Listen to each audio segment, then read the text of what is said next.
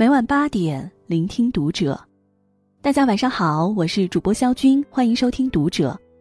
今天晚上和大家一起分享的文章来自作者桌子先生。包丽自杀事件的反思，拿什么保护你，我的女儿？关注读者新媒体，一起成为更好的读者。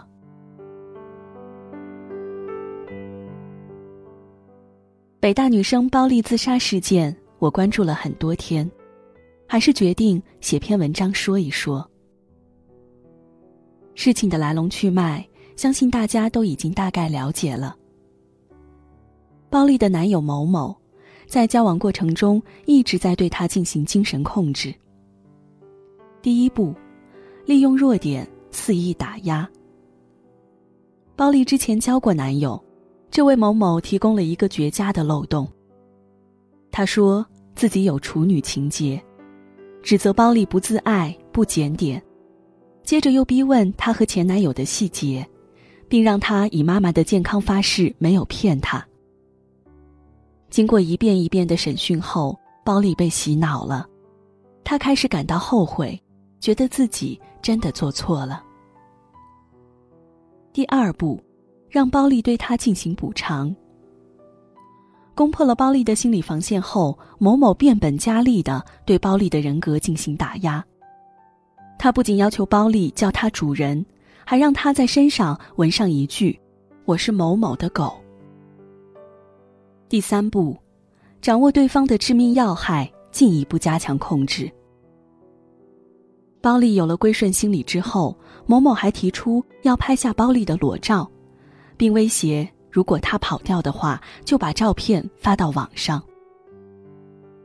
已经逐渐失去自我的包丽，对这些过分的要求都一一照做了。但某某并没有因此收敛，他提出了更加令人不寒而栗的要求，让包丽去做绝育手术。第四步，以死相逼，绝不分手。在包丽忍无可忍，逃回了老家，坚决要跟某某分手的时候，他先是进行信息轰炸，狂发几十条不堪入目的微信辱骂包丽，然后他又放出大招，说自己吃了安眠药，在医院洗胃。包丽情急之下，只好又跟他恢复了联系。在这次事件中，我们可以看到，包丽自我存在的价值感很低，自我厌弃达到了顶点。他在发给某某的信息中说，希望她远离自己这种垃圾，她是个毫无价值的女孩。到底是遭受了怎样的摧残，才让一个原本阳光开朗、自信大方的女孩，完全丧失了自我认同，觉得自己是个垃圾，一步步走上不归路？在交往之初，她明明很清醒啊。她对某某说，我最美好的东西不是初夜，是我的将来。即使在被牟林汉洗脑的过程中，他也曾经有过挣扎，质问他，你真的觉得你的感情是爱吗？你只不过是把我当成了满足你私欲的工具，你可以抛弃掉你的私欲来爱我吗？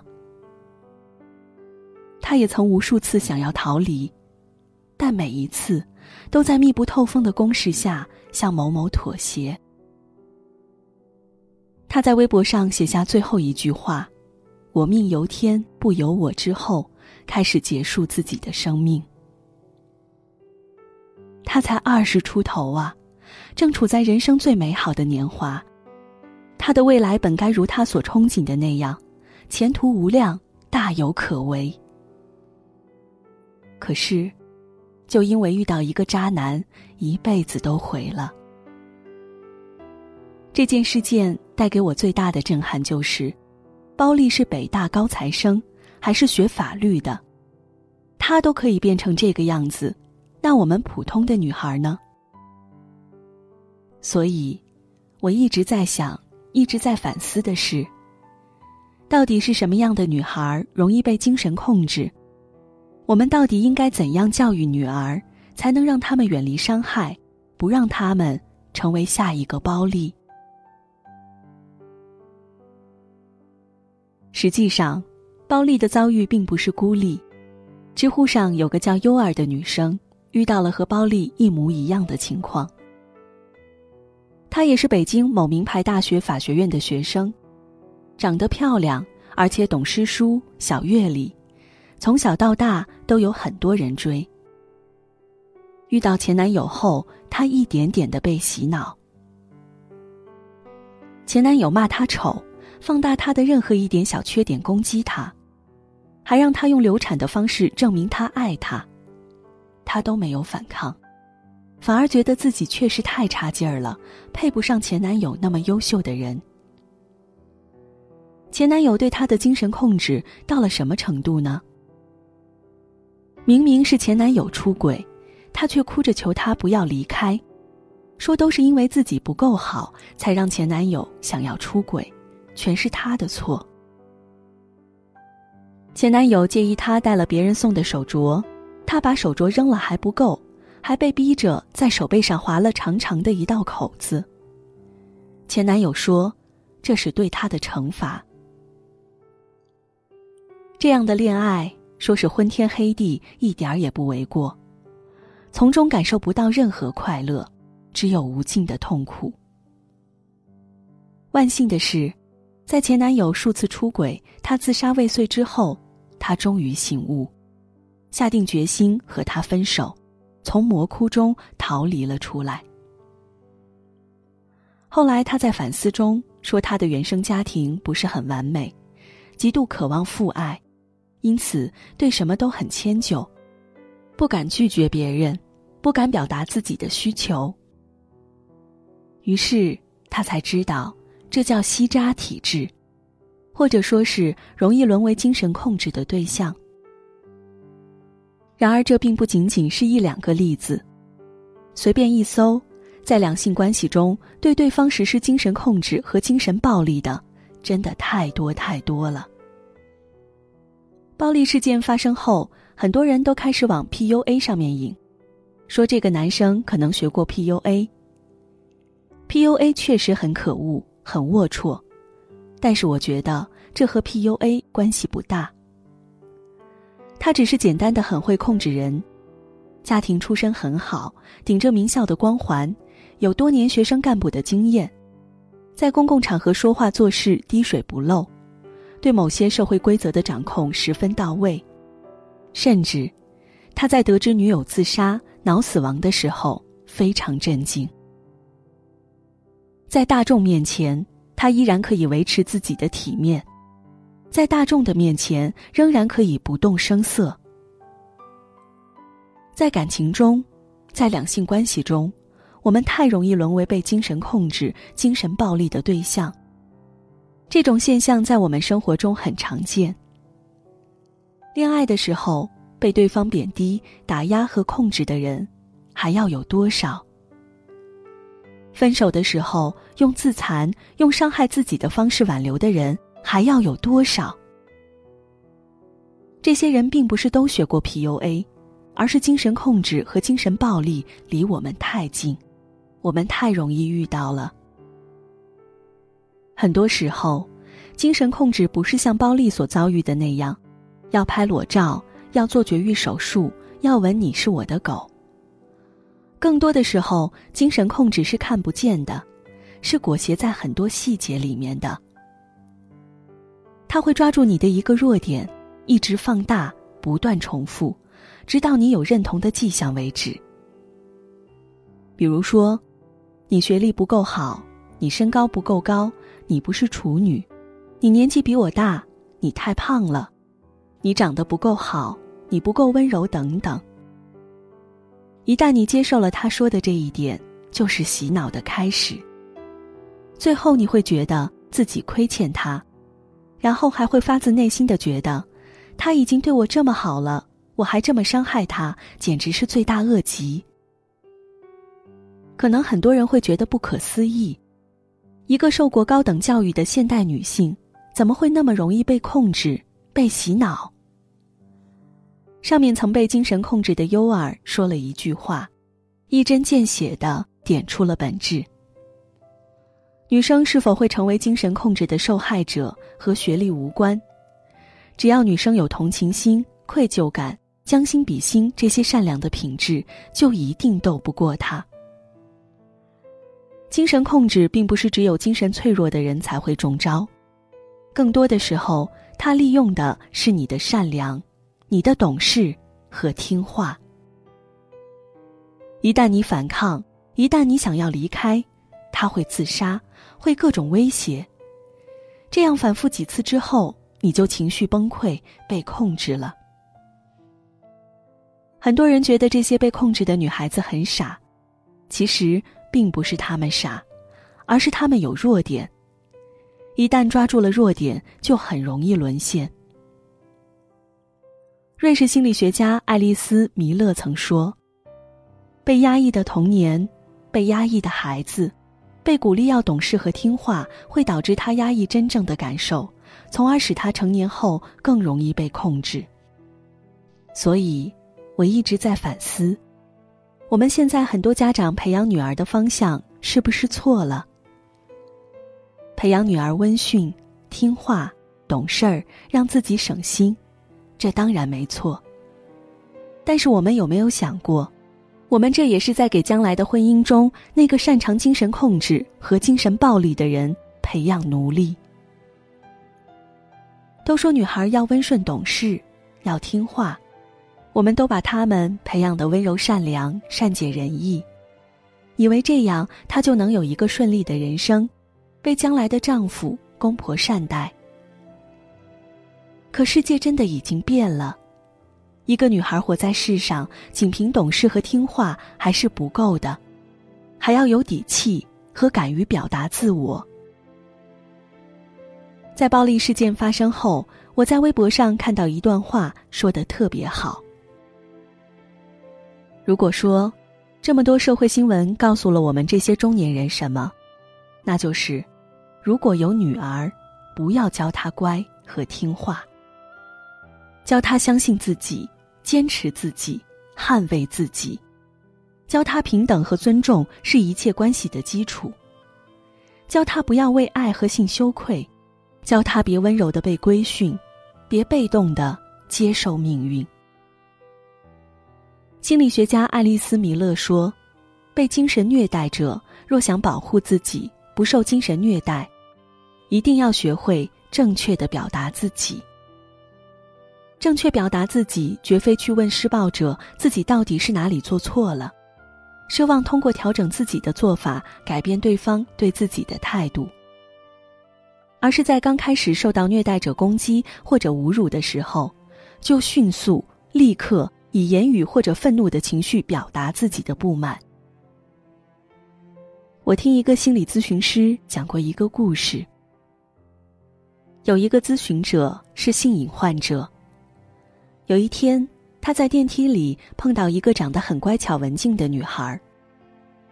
他一边说你脸上有个饭粒，一边伸手去摸女孩的脸，身体顺势紧紧靠过去。按照他以往每一次的经验，乖巧的女孩被骚扰的时候都不敢吭声，就算反抗也是用身体去抵抗，但那更能激发她的兽欲。没想到这个女孩在她想要靠近时，就昂起头，愤怒地表示反抗，中气十足地吼了一句“滚”。她一秒破功，吓得当场石化。你看，这个世界就是这样，那些擅长精神控制、那些变态的人，都是喜欢欺负那些逆来顺受、那些懂事乖巧的女孩。当你懂事乖巧，只会被别人当成好欺负的对象，而当你亮出牙齿和锋芒，那些看上去凶神恶煞的人立马就蔫儿了。